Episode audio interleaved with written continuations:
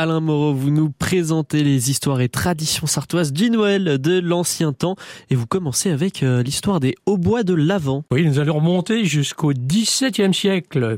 Avant la Révolution, les usages de Noël étaient déjà bien ancrés et voici comment les choses se passaient dans notre belle province du Maine qui comprenait en gros la Sarthe et la Mayenne, n'est-ce pas?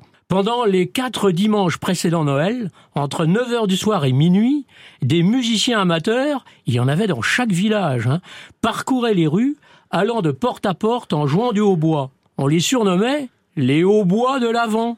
Et le souvenir de ces sérénades persiste dans un chant très populaire qu'on entend encore dans nos églises. Vous savez, il est né le divin enfant, chanté au bois, résonner musette. Je ne vous chante pas, sinon on va perdre tous nos auditeurs. Hein. Bien entendu, il n'était pas interdit de récompenser les musiciens par une petite pièce. Hein. Ces hautbois avaient un rôle important la veille de Noël pour la traditionnelle visite du parc aux fautes.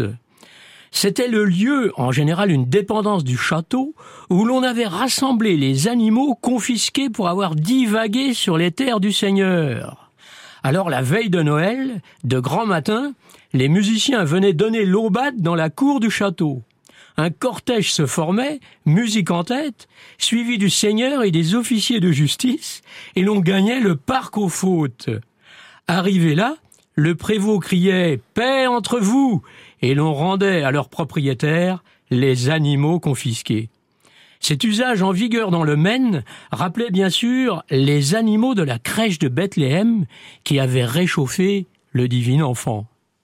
Ainsi les animaux n'étaient pas absents de la fête d'autant que les paysans des campagnes mancelles ne manquaient jamais de leur donner double ration de fourrage, et soutenaient qu'aucune bête ne dormait pendant la nuit de Noël. Ils croyaient même, dur comme fer, qu'elles s'agenouillaient à minuit dans les étables, à condition qu'on ne les regarde pas.